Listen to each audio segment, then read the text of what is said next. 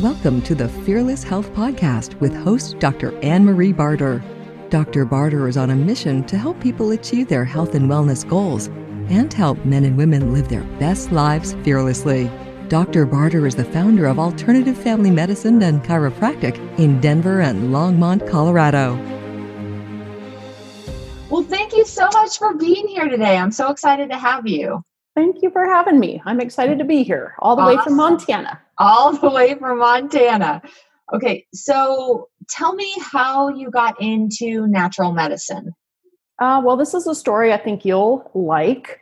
Um, I got quite ill in my mid 20s, um, really, really ill. Went from being a, a, national level competitive cyclist to pretty much just grounded out with extreme pain, fatigue. I was in trouble um, really in trouble. And I went, I saw every single medical doctor in the medical system in Colorado, and nobody had an explanation for me. Not a single thing, nothing that helped.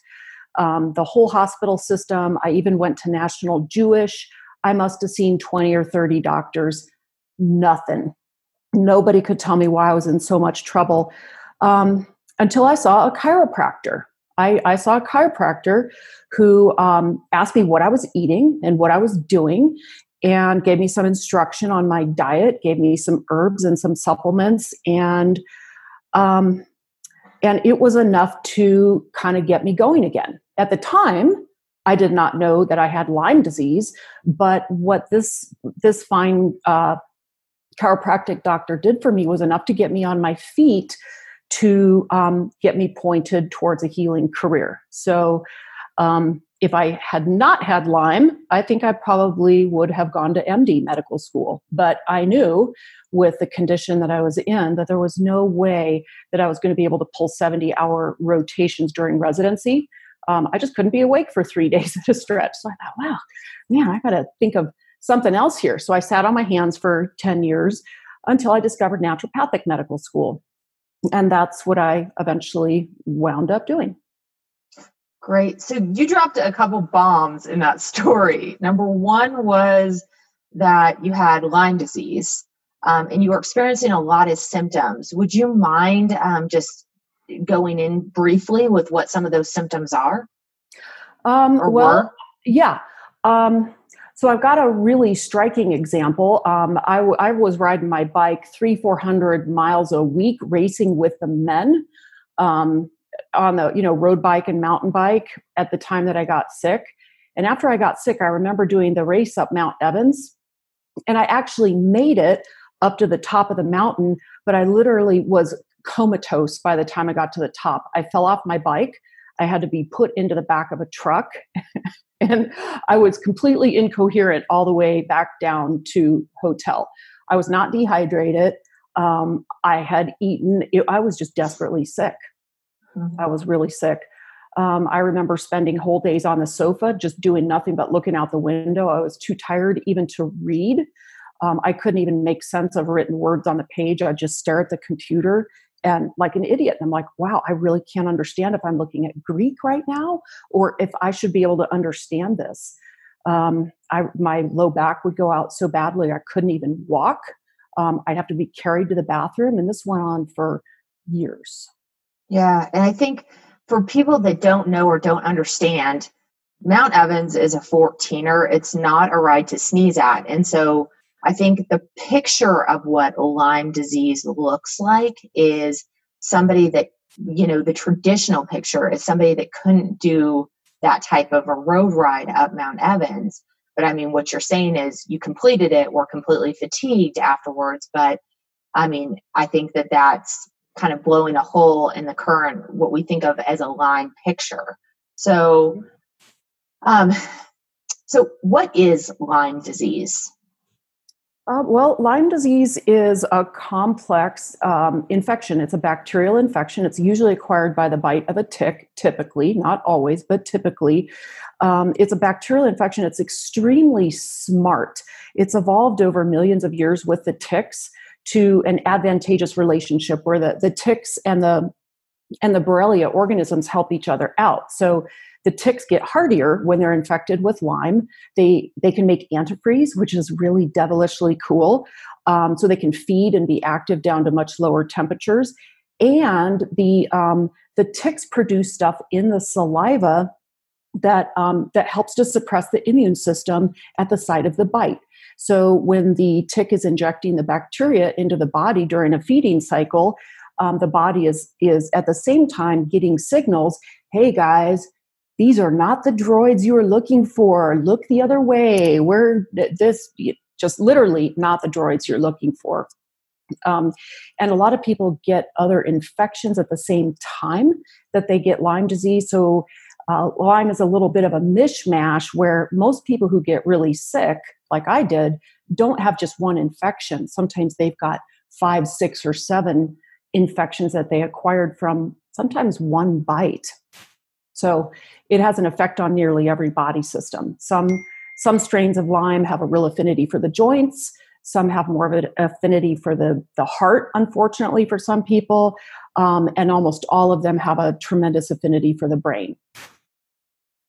Right. So, I mean, eh, so when we're looking at Lyme disease, I can hear a lot of people out there saying, number one, well, I never got bit by a tick because I didn't see a bullseye rash. And I hear that all the time.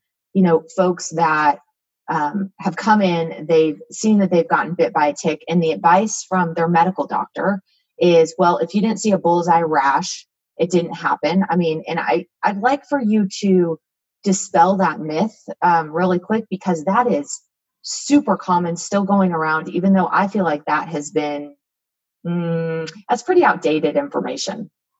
that's to say the least. So that's just a lack of education. So let's clear that up. Um, so deer ticks are really common, but there are many types of hard-bodied ticks. It's not just deer ticks. Um, there's a whole list of them, and if you want to bore yourself to tears, go on Wikipedia and just look at the list of hard-bodied ticks. There are about seven different kinds all of those are fully capable of carrying Lyme disease. So it's not just East Coast ticks like some people think, or coastal California ticks. Um, there are ticks in every single nook and cranny of the country that are capable of transmitting Lyme. Um, a lot of people don't even know that they've been bitten by a tick because they've been bitten by something called the nymph which is the it's not the larval stage but it's the next it's like a child. It's not a baby tick but it's a it's an it's a juvenile tick. Um, and that nymph is about the size of a poppy seed. So imagine you know unless your your skin is just pale milky white and you have no hair on your body you could have 10 poppy seeds feeding on you um, and not even have any idea. And there's no sensation when you get bitten by something that small.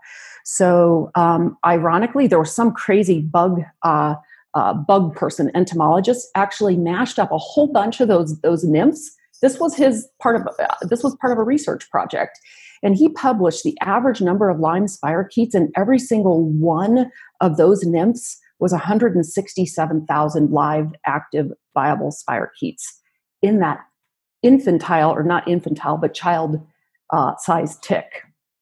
Isn't that crazy? Yeah that is that was blows my mind. I mean are these small enough that you wouldn't even be able to see them on your body at all? Is that pretty much what you're saying that these are that small?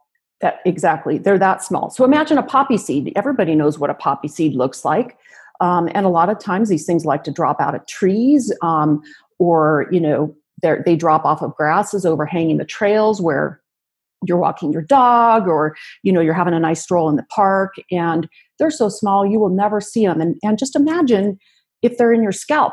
Forget about it. You can do a great tick check and you'd never see those things there. But that's not even it. You can get a um, bite from a soft body tick. These are things that often will they live on um, uh, mice and other rodents and uh, they're really common in say rustic cabins and and the woods of course obviously. Um, but these soft-bodied ticks they carry some different strains of lyme um, that can be transmitted in as little as 15 minutes of attachment. That's really creepy. So I've actually had a whole bunch of those patients up here in Montana where they go mm. camping. They go, you know, they go to some rustic cabin, you know, one of the Forest Service cabins up here. They're beautiful. And they come in because they think they've been bitten by a bunch of bed bugs, but they're really, really, really sick. They say, Doc, look at these. I think these are bed bug bites, or I, I think it's a spider bite. And I'm like, No, I'm afraid we got a bigger problem than that. Um, and those ticks will just feed 15 minutes, fall back off, scurry back off to a mouse in the wall, and the person never even has any idea they were bitten by a tick. Creepy. I know. I knew I was going to make your day with this. Oh, so good. I yeah. didn't know. I didn't yeah. know how small they got. Yeah. That's pretty gross. yeah. And dog, dog ticks can carry it. So, and you know, who doesn't have a pet that, you know, gets on the bed? Hello. Yeah. I mean, and they ultimately, I mean, from my understanding, you can debunk this if this is wrong, but ticks don't prefer to feed off animals. They're more of carriers ultimately to a human. But is that true or is that untrue? Um, there are a lot of reservoirs. Um, so, what you're referring to, we've got reservoirs and we've got vectors. So, the main reservoirs for Lyme disease are actually not the deer, it's the white footed mouse. So, it's actually very small rodents that are the primary reservoirs or carriers of the biggest load of, of the bugs um, on the planet. Um, the, the ticks are vectors. So the ticks are just carrying it from one place to the next. Um, one life cycle feeds on a mouse, the next one feeds on a deer, the next one feeds on a human, and it's spreading it with every different host that it feeds on. So the human is not the is not the um, uh, it's a the human is a dead end host. Let's put it that way. So after a tick infects a human, the human's not going to infect anybody else, but they might be pretty sick. Okay. So, did, I, did that get oh, yeah. question? Okay. Yeah, that was fine. Um, so, at the end of the day, I mean, you think that this is an epidemic of a problem. You think most people are infected with Lyme disease. You think to to what's your what's your thought on um, the infection rate of this? Oh, that's a really loaded question. And I think that the answer to that ultimately is we really have no idea. Um, what I can say is, well, I'll back up. The CDC will admit to 300,000 new cases a year. That's that's quite a bit, and that's that's what they'll admit to. Um, but I think that actually the rate is probably about I'm going to say I'm going to I'm just going to put my neck right I'm just going to put my head right on the chopping block and say I think it's probably 50 times that because the bar that you have to reach to even be counted by the CDC as an active case of Lyme that bar is so high that I'm going to say 75 or 80% of the people that I see don't even meet that they can't even get over that bar um, so they're not even counted amongst the people who have it um, and that's just the new cases per year. So think about how many millions of people we probably have running around out there with chronic late stage Lyme because they were not properly diagnosed right when they got bitten. Okay. And wow. So, okay. So the, when you say a bar that was met by the CDC, what does that mean when you say a bar? So, what, for the CDC to count a, uh, the testing gets gets complex. So we probably should should we'll back, back, up and take that. Yeah, we'll back up and and talk about the. Uh, do you want to talk about the testing now, just or say that? Just start with the bar, and then we'll and then we'll get into the testing next. Okay, so the the first uh, the first hurdle that you have to get over to get diagnosed with Lyme disease is a positive ELISA test. Um, mm-hmm. it's an immunofluorescence assay that's looking for antibodies to the bug. It's not looking for mm-hmm. the bug itself. It's looking for antibodies that our bodies make to the bug. So it's an indirect test. It's got a sensitivity of about 50%, and I'm giving that a compliment. The sensitivity, I think, is actually quite a bit lower than 50%. I think it is too. But you have to get over that hurdle before you can even get the quotation marks confirmatory test, and that's a Western blot.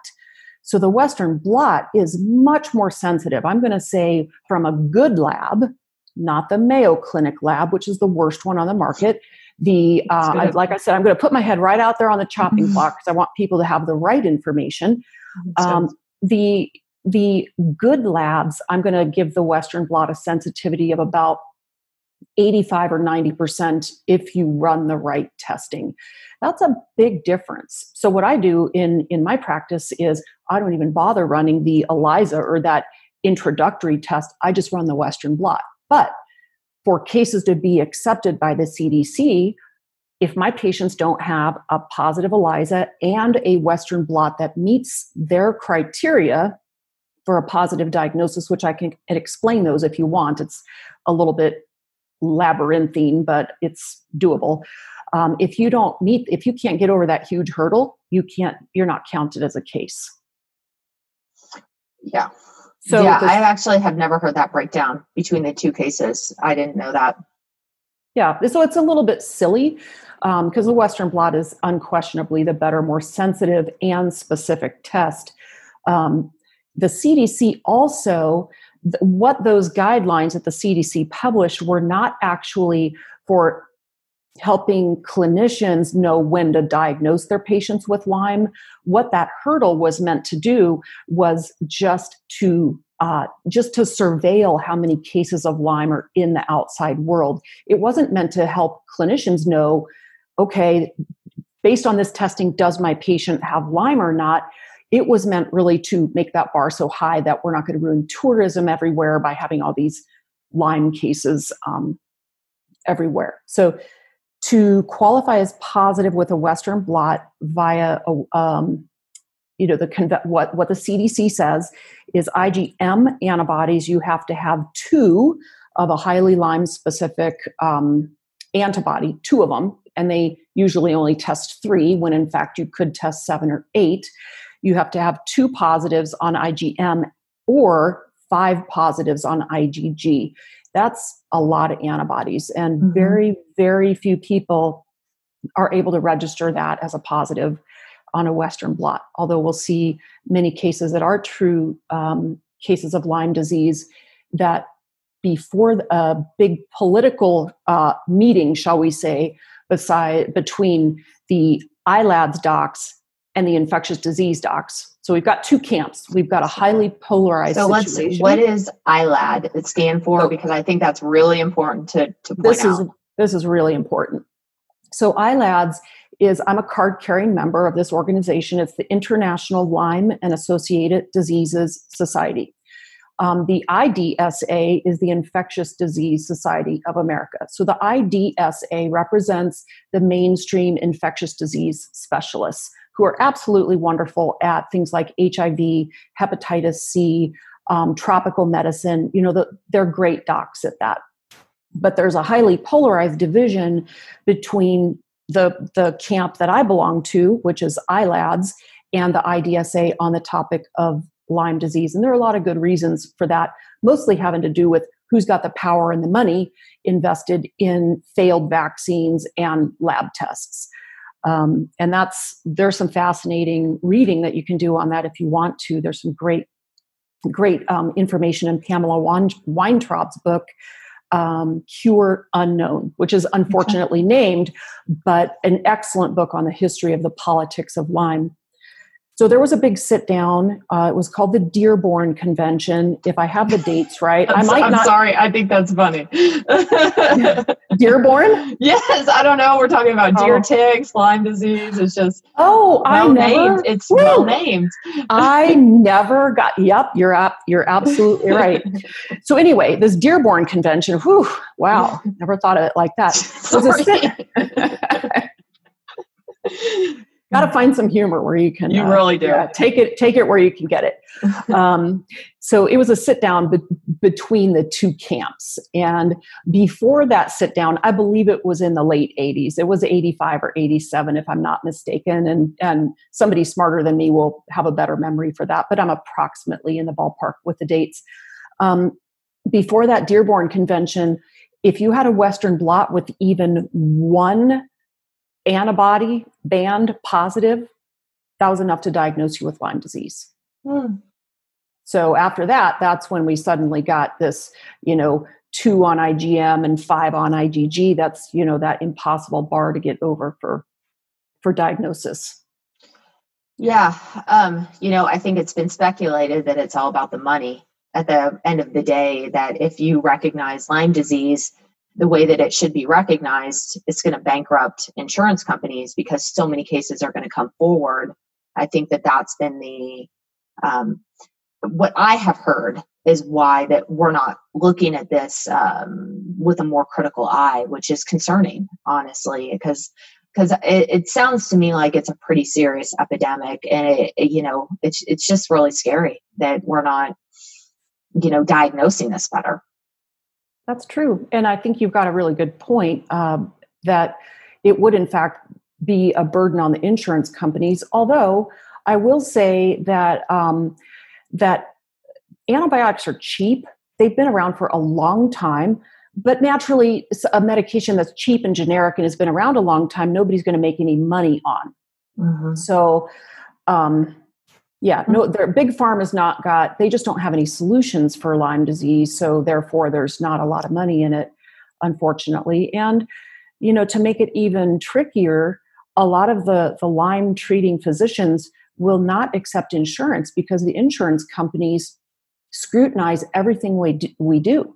They look at our chart notes, they demand lab tests, and they're telling us what we can and can't do. So the mm-hmm. vast majority of Lyme literate docs don't take insurance, so a lot of people can't even get to us. Mm-hmm.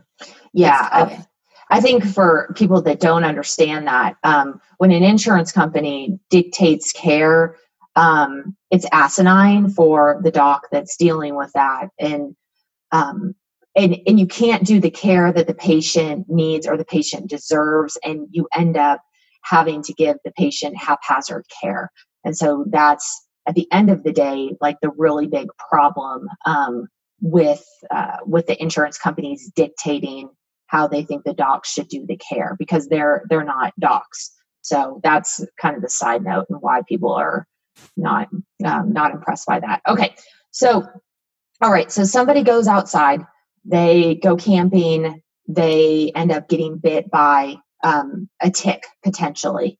And at the, so let's say this person has no symptoms, no problems um, after that bite. Um, do you believe that everyone that gets bit by a tick is going to be positive for Lyme disease? You know, that's a great question. And I can speculate. I can tell you what I yeah. think after having run, I've probably run 10,000 Lyme tests okay. now. I think that's probably fair. Um, no, not everybody who gets bit by a tick gets sick. Um, we have tick surveys from a number of different areas in the country. And let's take upstate New York, for instance, because I know about the tick surveys up there. Okay. Um, about 80% of the ticks are infected with Lyme disease, and about 40 of them are infected with Bartonella um, and or Babesia. So that's an awfully high likelihood of getting a bad tick bite in the Hudson Valley of New York. Um, if you have a strong immune system, you might get you might be able to take a hundred bites from a tick and not get sick. And I've seen people like that, really strong constitutions, bushwhacking outside their whole lives. They know they've been bitten by ticks hundreds of times and they're totally fine until, oh, doc, when I look back, yep, that was that year I lived in that apartment that was full of black mold. Mm-hmm. And I remember getting a tick bite, and that time I got really sick. So I've heard that story a lot where people will get hundreds of bites that may or may not have been bad and they're totally fine but then something sometimes something will happen it's oftentimes a trauma or a severe toxin exposure so i'll see people who had a bite years and years ago and they know it but they literally remained healthy until they fall off the roof and they fall off the roof they get hurt really bad and they don't get better and it turns out it that activated the lyme disease so it can lay dormant in the system for decades and sometimes it just takes a huge stressor to bring it out. Hmm. Interesting. So um, you dropped a couple like pieces there. So let's go into the mold um, piece. You know, I I believe I'm super passionate about mold. I think that that is a huge contributor to overall health problems, to weakening the immune system. Um, mold is serious. I think I feel like it's at the root cause of a lot of problems. So um, what has your experience been, for example? Um, you named a couple different examples that can activate Lyme disease. Do you feel like mold is the most common that would weaken somebody's constitution in order to be set up for Lyme disease? Or are we looking the other way around? Lyme weakens the, you know, which way does it go? It sounds like mold weakens the system to be set up for Lyme disease, how you said it. There are a couple of things I'd like to touch on there. Um, so I'm going to say that about 80% of my Lyme patients also have a mold problem. That's a lot. Mm-hmm. So, what I hope is that I've got a mold patient, not a Lyme patient, because a mold patient is a lot easier to treat. Oh yeah, a lot, a mm-hmm. lot. When I go, when I get a mold patient, it's like, sweet. This is a slam dunk. It's going to be a mm-hmm. year, you know, two at the very most for the absolutely worst cases. A Lyme mm-hmm. patient's like, oh, buckle your seatbelt. This is going to take treatment times measured in years. So I'm going to put mold as one of the most common predisposing factors for getting sick with Lyme or triggering it when it had already been present. Traumas will also do it. So, having a death in the family, falling off a ladder, having a dental surgery that goes wrong, or having a bad dental procedure. Um, I think, you know, we can kind of giggle about those things and go, oh boy, I got a story there. Um, so, yeah. yes, mold, I'm going to say, is a problem for almost all of my Lyme patients. So I'll usually start by treating people for mold and hope that the Lyme just kind of fades away. And that happens maybe 10% of the time. Um, but it's still got to be dealt with in the bigger picture. But most of the people okay. who wind up at my door, they have to be treated for the Lyme as well as the mold, both, not just one. Okay. And you also touched on dental infections. It was interesting. Um, you're talking about, I just want to be clear, you're talking about root canals. You're talking about root canals that are infected, I'm assuming, um, cavitations, not cavities, but cavitations, which are mm-hmm. infections in the jawbone, specifically right. after specifically wisdom tooth removal. Um, are you talking about any other, or mercury amalgams is probably the last one you're discussing with dental health?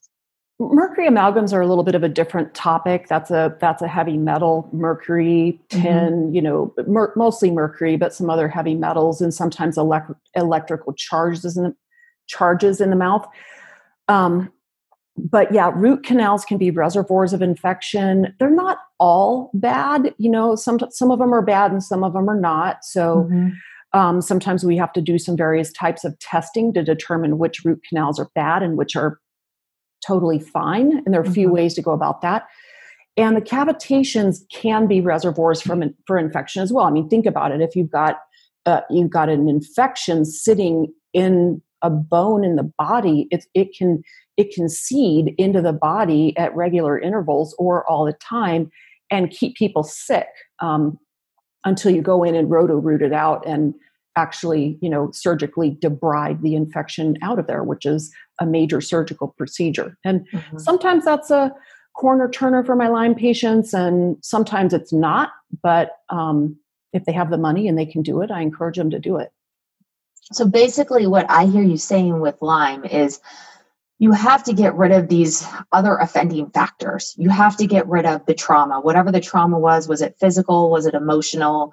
what was the trauma are they in currently a bad relationship etc you know you have to potentially um, get rid of something going on maybe in their living space whether that's mold um, mm-hmm. you know whether they have furniture from a moldy house a lot of clothes from whatever it is it's triggering potentially the mold um, in their system you know clean that out but get them out of that environment.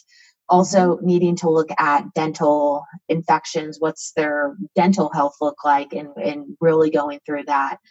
It, and so really looking at the person as a whole um, are there other things that you're looking at to get a lyme patient well oh absolutely um, adrenal health is probably the very first thing i look at um, and i can't tell you how many lyme patients that i've seen who are, you know, they usually they'll also have mold who almost are Addisonian. And what that means is where their adrenals, um, in a medical sense, have almost completely failed. They've almost mm-hmm. completely given out. I see a lot of those, and they can't get better if their adrenals stay like that. So, getting the hormones in order is high priority. Adrenals, thyroid, female, male, um, blood sugar, all of pituitary, all that stuff has got to uh, be dealt with uh, as a foundation, or nothing else gets better. And that's true whether they're a mold patient or a Lyme patient or both. Um, I think that all Lyme patients are all chronic Lyme patients. You know, anybody can get a bad tick bite and have an honest case of acute Lyme disease that is easily treated with, you know, a month of doxy or, or amoxicillin or something.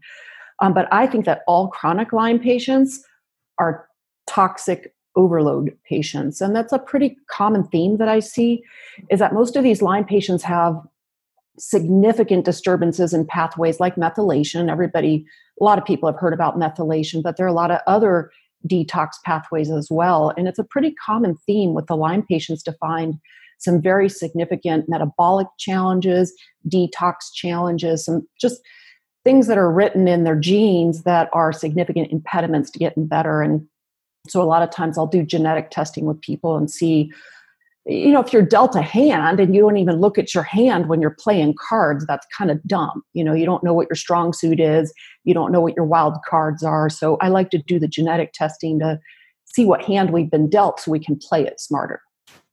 So yeah, all like very good points. So I want to just back up because I can hear people out there saying, well, my adrenal health, so I'm going to go out and get some ashwagandha and I'll be fine. I just want to verify. yeah. I want you to just go through and just say that that's not what you're saying. Like, okay, well, I, you know, I'm just not giving ashwagandha for their adrenal health and sending them on their way, and now their hormones are balanced. So, um, because I think that people have really oversimplified that. And I think that that's a really important point to make that it's not quite that simple. I, by the time that most people get to me, they've seen a lot of other docs. So most people are not coming to me thinking just like, oh, doc, I'm tired and I have no idea why. Most of them, I'm going to say the vast majority have seen at least a couple dozen.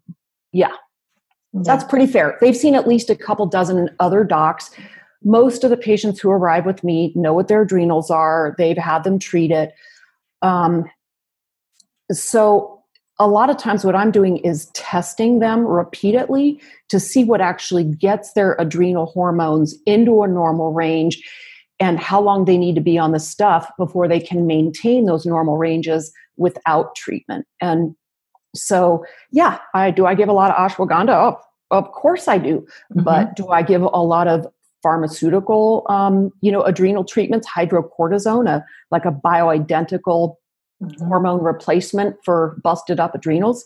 You bet, you know, and I give a lot of adrenal glandulars and um, and sleep is an important part of that, getting the adrenals functioning properly again.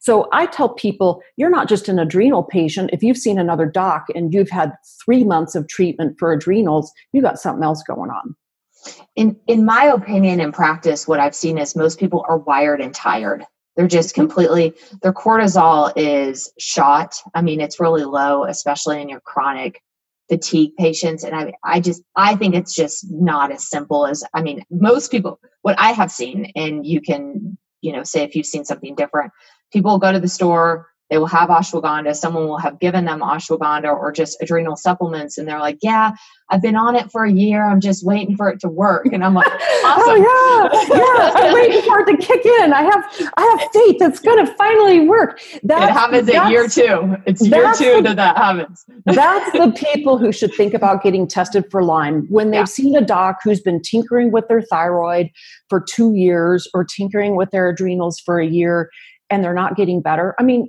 seriously, if you're just an adrenal patient or a thyroid patient, you should be straightened out in about three months. Yeah, it should change. It should change pretty quick. So that should be a good hallmark for people in general. If they've got some sort of a, a thing that they've been diagnosed with adrenal fatigue, thyroid disease, mm-hmm. chronic fatigue syndrome, if that's not responding to a normal intervention in a normal time frame, that should be a red flag for people to look for another explanation.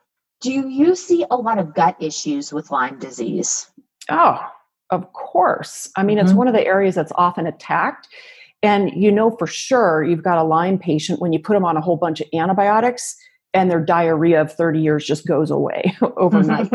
so yeah, you know that for sure you've got a Lyme patient when they their guts get better on antibiotics, which they often do. Mm. Right. But yeah, SIBO is really common. That's what I was going to say. It's um, not a SIBO case. SIBO is commonly caused by, I'm going to say most often, the co-infection Babesia, which is another mm-hmm. bug that can run. You know, it's like another thug that runs in the gang with the Lyme um, with the Lyme bug. So a lot of people are treated over and over again for SIBO. Mm-hmm. And I had a, a clinical pearl from Steven Sandberg Lewis, who's a gastroenterology specialist um, and he was one of my instructors back in back in you know 20 years ago um, and i had lunch with him a few years ago. He said you know i got a clinical pearl for you. If you treat a patient for sibo once and they get better great. You got a sibo patient. Mm-hmm. maybe you retreat one other time. He says if you have to treat for sibo more than twice you don't have a sibo patient. You have a lyme patient and you need mm-hmm. to look at the lyme and the other co-infections that can travel with Lyme that are actually the underlying causes of the SIBO, where that SIBO will just keep coming back until you get the primary infection. That's really interesting because I was listening to something and they're like, yeah, I mean, you may have to treat SIBO for six months. And I was like, that's so weird. That hasn't been my experience. Like it just really goes away. Mm-hmm. But so, I mean, traditionally, but I was like, wow, I wonder what else is going on there. And I've always seen SIBO also, I mean, I've seen SIBO also related to mold when you also have a mold case you know it tends to be you'll you'll get the dysregulation of the gut so sure. Eh, or you know the cavitations that you're talking about as well but all really that's all that's super interesting and, so, and it might be it might be helpful to say what we're tossing tossing around this acronym, but yeah, small you. small intestinal bacterial overgrowth, and the people who have it they know what it is. It's miserable. It's mm-hmm. it's miserable abdominal distension, cramping, bloating, pain. Um, after eating barely anything, sometimes even after just drinking water, these people can blow up like balloons and be totally miserable. So it's it's a serious thing. It's very very uh, disturbing for quality of life. Mm-hmm. Yeah, definitely. Thanks for clarifying that. All right, so we've got. So one of the things that you mentioned was you go after hormones um, early on in in a Lyme case. So are these folks presenting with you if you have a younger case and let's say um, infertility is the major issue and they're having a really hard time getting pregnant when you're looking at this are you looking at wow this could be lyme they've tried everything else this could really be a lyme case rarely uh, rarely are people presenting to me for that's rarely the way that people will come to me. Um, do i see people who are having trouble with fertility? Sure. Um, does most of that straighten out when we just get the hormones balanced um, you know get certain toxin issues that are messing with their hormones taken care of? Absolutely. That's kind of a that's that's a kind of a slam dunk. That's an easy case. I love it when i get those um, occasionally, I will get women, though, who, amongst a whole constellation of other symptoms, also say, "Well, by the way, doc, I haven't had my period in six months, or eight months, or or nine months, or um, I've or the the periods are horrible, and I would rather have a hysterectomy at 25 than go through another month like what I've been doing." Um, so, yes, Lyme can cause infertility. It can cause hormone disturbances. It can cause pelvic pain.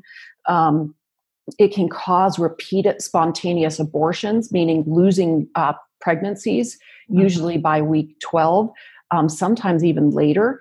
So, yeah, um, infertility is a common thing that that is caused by the Lyme, but it's not usually what brings younger women to my to my office. Mm. And you know, let's say you know, in a case, um, if Lyme is causing the infertility and these women just go get on bioidenticals or hormones or hormone, whatever hormone replacement they're doing, what do you see be the outcome of that? Does that tend to be, yeah, what do you see as an outcome for that? Um, I still see a lot of miscarriages. So yeah. they may have easier, they get some progesterone, they may achieve pregnancy, but I'm still seeing an awful lot of early miscarriages and um, and spontaneous abortions up to about 13 weeks. So it's usually if a woman really has an active case of Lyme, just using the bioidentical hormone supports that would work for a normal woman don't work for a Lyme patient. Mm. Yeah, okay. And so, all right, so, you know, I think definitely Lyme is terrifying. So, how are you suggesting that people protect themselves and their family from Lyme disease? Uh, well, number one, um, don't get it. if if um, if you can prevent yourself from getting it, that's that's the best because um, this it's it's a it's a very terrible disease. You know, I tell people on the day I have to give somebody a chronic Lyme diagnosis, I tell them this is like giving you a cancer diagnosis. This is a big deal. It's mm-hmm. going to take time to deal with this. It's going to be expensive and it's going to take a lot of work. So I send everybody out of my office with a um, consumer reports insect repellent. Um, uh, there's there's actually you can go on to consumer reports and pull it down, but there's a PDF where they tested all the tick repellents. True story. You can go watch how they did it. What they did was they took a bunch of volunteers. These people are certifiable. I'm I'm positive they're crazy, and they they dumped a bunch of ticks on them after spraying the various repellents on them, and they saw how many ticks attached to those people in an eight hour period after the um, applying the tick repellents. Oh, good. They got college so, kids for that. I don't know what they did, but probably maybe inmates. I don't know. I don't um, know. you need uh, money? All right. yeah, here you go. Let's put some ticks. Pour some oh. ticks on you. Um, so the consumer report uh, guideline was pretty clear. 20% picaridin works, and there are a few different brand name products that are 20% picaridin, um, which is derived from pepper. It doesn't hurt anybody. It doesn't cause cancer. DEET definitely works, but it causes cancer. Um, and then the other thing that works is 30% oil of lemon eucalyptus. All the other, uh, I love essential oils. I, I use them every day in my practice, but they don't work. They, uh, you know, so don't do yourself the disservice of thinking if you're putting essential oils on your on your dog or on your kids that you're doing them a service. And don't believe me, go look at the consumer reports thing. But they did that study both in 2015 and repeated it in 18 and got the same results. So um, protect yourself. Um, spray definitely, you know, the top of the head. The ticks like to drop out of the trees, and I can't tell you how many times I've gotten people who've had the ticks attached to the base of the skull or in the hair. So definitely spray the head and neck area and any exposed skin, and uh, and well, any exposed skin, but definitely places where you would be brushing through the grass also you can get clothing that's impregnated with something called permethrin which means it's mm-hmm. soaked in it it's the fabric is actually soaked in this stuff um, hmm.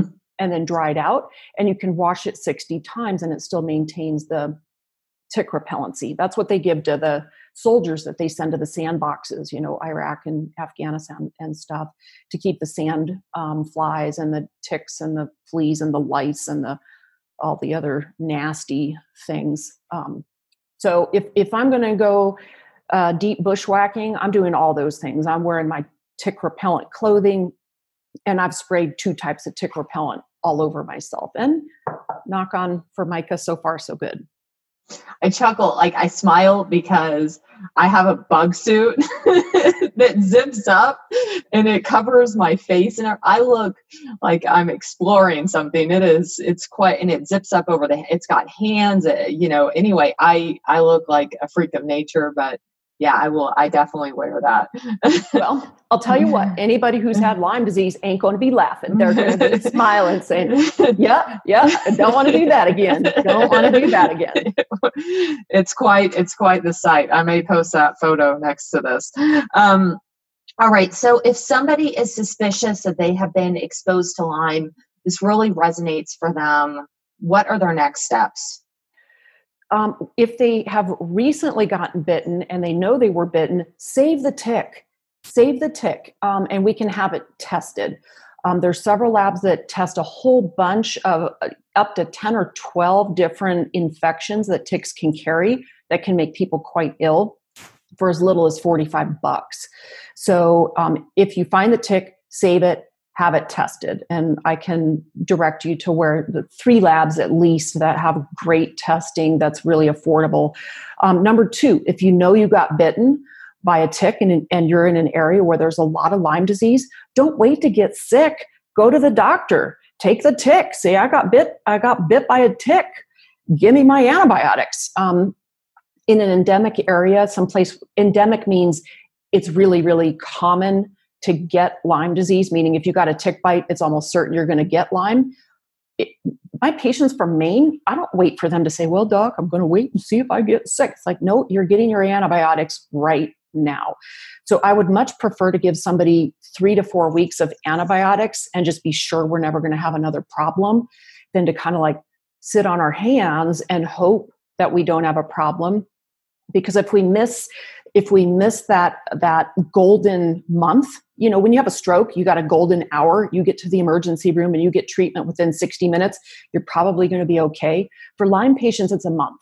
If you don't get antibiotic treatment within a month of a bad bite you're sunk. You're you're in trouble so um, my strong it's really important is, to it's really important to advocate for yourself because I don't think like most people are going to recommend prophylactic antibiotics. And certainly not in Colorado. I have mm-hmm. I can't tell you how many patients in Colorado I've seen um, who went to the emergency room. This is quite a few patients who've been to the emergency room. Bullseye rash, a good six inches in diameter. That's a big bullseye, six inches that can't be anything other than Lyme disease. And I've, I've seen the emergency room or the urgent care docs turn them away and say, we don't have it here. It can't be Lyme disease. Um, and those people have marched into my office and said, Doc, what do you think of this? And I say, I think that looks like your ticket to antibiotics, like right now. Mm-hmm. Um, yeah, so it, that's going to be harder in places like um, like Colorado, and I get a little bit revved up about it because I've just seen so many uh, so many people, so many docs with their heads in the sand um, because it's definitely in Colorado, it's definitely in Montana, it's definitely in New Mexico, and I've seen people get sick in I think every state in the nation, mm-hmm. um, and and can document that. So if you can't find a doc who is sympathetic and will per- and prescribe, get in touch with a Lyme literate physician because anybody who calls up my office and says, "Doc, I just was bit by this tick and I don't know what to do, I'd bring them in. I I will often work till eight o'clock at night on the um, summer months, just seeing people who have tick bites and make sure they can get treatment right away. And most Lyme literate physicians will do something like that. You know, it's interesting you bring that up about Colorado. You know, uh, a patient of mine um, got bit. Um, I told her to save the tick. We sent it into a lab. It was positive for Lyme disease. Um, she, I was like, you need antibiotics right away. Let's go get you, you know, let's go have you go to your physician. They pushed back and they were like, no, you don't need it. And I just, I was like, she, she said, do you think I should just push for them prophylactically? And I'm like, absolutely.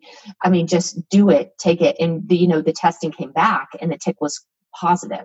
So, uh, but in you know, we tested her multiple times after that to make sure she did not have Lyme disease, and she was tested multiple times after that, but and never had any symptoms. But I mean, that could have been a complete disaster otherwise. And I have seen that so many times in Colorado, and I don't treat Lyme disease. That's not my jam. So to me, I mean, if I'm seeing that, that's crazy. So I mean, it's definitely out there, and I, I mean, across, I think it's in all states is what I hear you saying. So it is. It's it's in all states, and I I, I think that amongst the Lyme treating docs, we've got. I'm sure we've got documentation of it in, of infection in all. I know we do. We've got we've got documentation of origin origin of infection in every state in the nation. So you did a real solid for that patient, and mm-hmm. um, and it might be it's good to have a list of the of the docs who do treat lyme and who mm-hmm. would see somebody like that because there's actually quite a bit of lyme in colorado i hate to say it but it's true mm-hmm. and so people need to know that just because they're in colorado doesn't mean that they're they're safe mm-hmm. yeah so um, in wrapping up the i always ask folks what they do to keep themselves healthy but is there anything that i missed um, that we didn't cover with uh, Lyme? Well, you know, one thing that you did um, that you did mention was uh, what co-infections do, and I think mm-hmm. that is worth touching on because oh, Lyme, Lyme, Lyme disease is sort of a. I think of Lyme disease as as like a blanket or umbrella term for mm-hmm. actually a whole host of illnesses. Lyme is only one of many infections that most of these people wind up getting. Um, most folks that I see who only get Borrelia burgdorferi, you know, Borrelia or, or mm-hmm. Lyme, most of them actually don't wind up in my office. They'll get to a chiropractor or an acupuncturist or somebody who gives them some herbs. Boom, they're set. That that did it for them.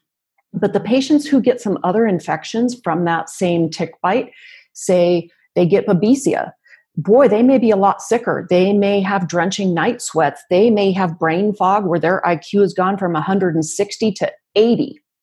Overnight, you know, where they're just you know, sitting out, you know, sitting looking out the window, drooling and can't even read anymore. Um, sometimes patients will get Bartonella. Um, they'll have stripes. They'll have red stripes in their skin that look like a very weird, like they got in a, uh, like a fight with a mountain lion or something. Things things that look like big hmm. scratches across the back. They can get horrible bowel problems. They can develop these severe psychiatric symptoms just boom overnight severe suicidal depression, um, OCD, rages, and you know these can be in people who have previously been very well adjusted, happy-go-lucky people can overnight have some very severe neurological symptoms. So those co-infections are separate infections than the Lyme itself, often make the disease harder to treat.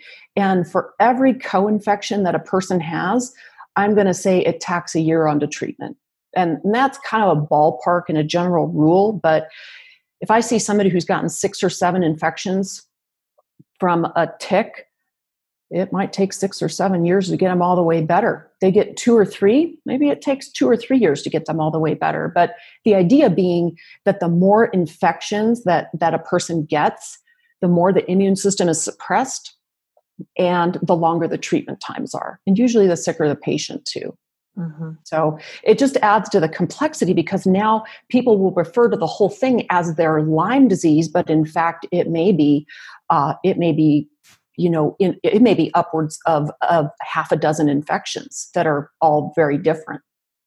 And when you're treating these patients, you're doing a mix of um, uh, of antibiotic therapy and natural therapies. Am I correct? Yes, and actually, a little thing I'd love to drop in here is there's some promising breakthroughs in treatment for this. So, you know, the antibiotics have been around a long time. They actually don't work that well. Treatment times are long. It, it's really just not that elegant of a treatment, but it's been all we've had. Mm-hmm. So, yeah, most people I'm using a mix. They're getting a mix of just about everything we have to offer. They're getting IV nutrients and detox help. They're getting herbals, they're getting homeopathics, they're getting nutrients, they're getting antibiotics, they're getting antifungals. Um, I'm going to say 75% of my patients get antibiotics at some time in their treatment. But there's a real breakthrough, it appears, with a medication called disulfiram or antabuse. I don't know if you've heard anything about this. I haven't. I'd love to hear about it though. Yeah, there was a there was a study published in uh, I can't remember if it was late 17 or 18. Um, it was published by a research group that said, you know, God, there's got to be something better than these antibiotics. There's got to be something else out there that we can use. And so they tested several hundred medications in what they call a high throughput screening. And they tested several hundred meds in the US drug bank, if you will, um, to see how well they worked on Lyme disease. Mm-hmm. And there were some significant surprises there. Antibiotics worked about as well as we observed them working in the clinic, meaning, you know, you got to use more than one at a time and you got to use them for long periods of time before they really do the job. But there were two chemo drugs that came out on the very the very best. Um, they just completely wiped out the Lyme bug, just like mm. totally exterminated it. Mm. But those are chemo drugs. You know, it's way above my pay grade to put a port in people and run IV chemotherapeutic agents in my office. I'm not doing that. But disulfiram or antabuse was up there almost as good as the chemo drugs in terms of wiping out all the different various forms of the Lyme, which are many. I mean, the bug has mm. at hmm. least 12 or 14 different shapes that it can assume that all require different responses from the immune system or different meds to be able to attack it. So this disulfiram is, I'm going to say, representing the first breakthrough we've seen in, since this epidemic started in the 70s. Um, That's really so great. That's cool. I've got a bunch cool. of my patients on the disulfiram, and the ones who've had, you know, my patients who've had like upwards of three years of antibiotics, three, four, five, six, ten years of antibiotics, and every time we take them off the meds, they relapse. Mm. These people are doing great on the disulfiram. So I'm seeing some people recovering um, even beyond where they've gotten with the antibiotics. So um, we're still in the early stages of learning about this, um, but there are thousands of people out there on this medication currently getting good results. Not everybody, it's not for everyone, but I'm excited to just put that out there um, into, cool. the, into the into the public awareness that that is it's a medication that we're seeing actually a tremendous amount of success with, and it appears to be a standalone treatment for Lyme and Babesia, which is the most common co-infection. Not as good for Bartonella, but um, but a really good treatment for a lot of the patients that I'm seeing. Wow, that's great. Uh, that's amazing. I'm speechless on that. Um, any other pearls to add? Anything else great that you're seeing good results with? I, I want to just make a comment. A comment when um, IV nutrients are talked about. People, some people have a said that that's similar to a multivitamin. I just want to make the point that that's not the same thing. It's bypassing number one, the GI system. Number two, it's targeted specifically um, in the systemic circulation and it's so much more powerful. So it is not the same thing. You cannot get it by taking a multivitamin because that has just been a lot of common misknowledge out there. So I just want to make that point. Anything else that I didn't ask that are well, like clinical pearls there that are I, I think folks? The IVs, the, the, the patients of mine who are able to get the IV treatments, they get better a lot faster. Um, because, like you said, it's a whole other. It's not even the same ball game. It's not even the same ballpark. It's another league entirely. The mm-hmm. the IV treatments, um, we can give amounts of things that are uh, upwards of a thousand times what we're able to absorb by mouth. That's a lot.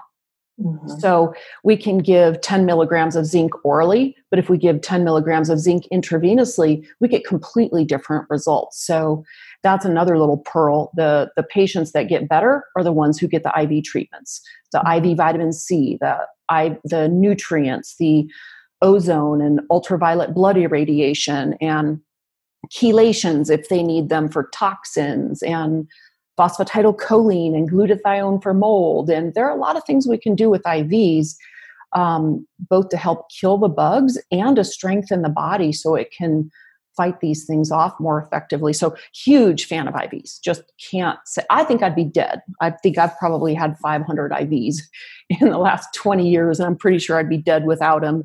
And I know a lot of patients who would be too. So, you know, yeah, I think that that is that's really great information. I mean, glutathione is so powerful. So, if a patient is feeling better when given glutathione, do you suspect mold or do you suspect Lyme? Uh, I've seen it go both ways. Yeah, I've mm-hmm. seen uh, I've seen a lot of Lyme patients who even after we've dealt with their mold toxicity and they're they're testing zero on all their toxins, they still feel a lot better with glutathione. So um, I, I give an awful lot of that both orally and intravenously. Very cool. Very cool. So, um, what are tips, just a handful of tips you do to keep yourself healthy? Um, I eat right, I get enough sleep, and I exercise. So mm-hmm. that's that's the main the main well, and I get a lot of IVs. I still get a lot of IVs. Those help keep me really good. Awesome. Awesome. All right. And where can people find you if they want to get in touch with you? Um, so my website is www.nfmedicine.com, short for Northwest Functional Medicine. So nfmedicine.com. And I'm up here in Whitefish, Montana. Awesome. All the links will be down below. Thank you so much for being with us today Thank and you sharing your having me. knowledge. And this was just a great chat. So thank you so much for being here. Thank you for having me. All right. Okay.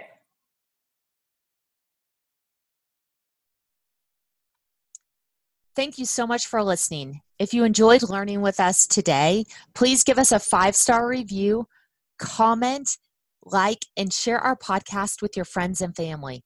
As always, if you'd like to learn more information about today's guest, please head over to fearlesshealthpodcast.com for links to their site and other educational resources.